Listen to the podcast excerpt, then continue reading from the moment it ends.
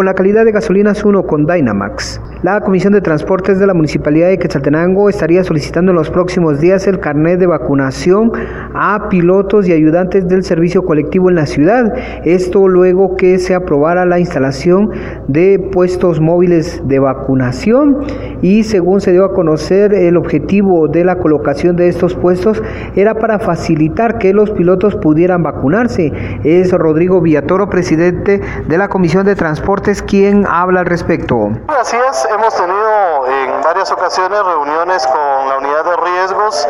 y con eh, el área de salud de Quetzaltenango, en donde estratégicamente, como ustedes han visto en los últimos días, han habido puestos de vacunación en el Templo Minerva, en el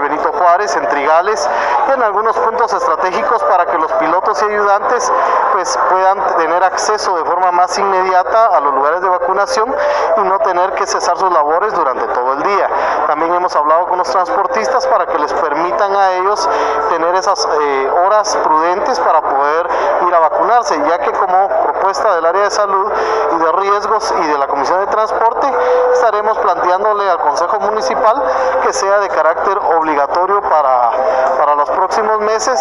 eh, el que cada uno de los pilotos y ayudantes que trabajen en el transporte público de Quetzaltenango deben de tener su carnet de vacunación. Ya la mayoría se han vacunado, sin embargo había un grupo que todavía estaba eh, abstinente a lo mismo, algunos aducían que por temas de tiempo, eso hemos acercado estos centros de vacunación y agradecemos al Ministerio de Salud Pública, así como a las dependencias municipales que han colaborado para que este se realice.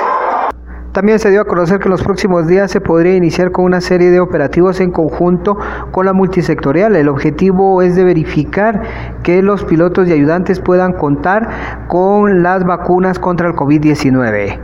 Regreso a cabina con quien acompañas tu camino.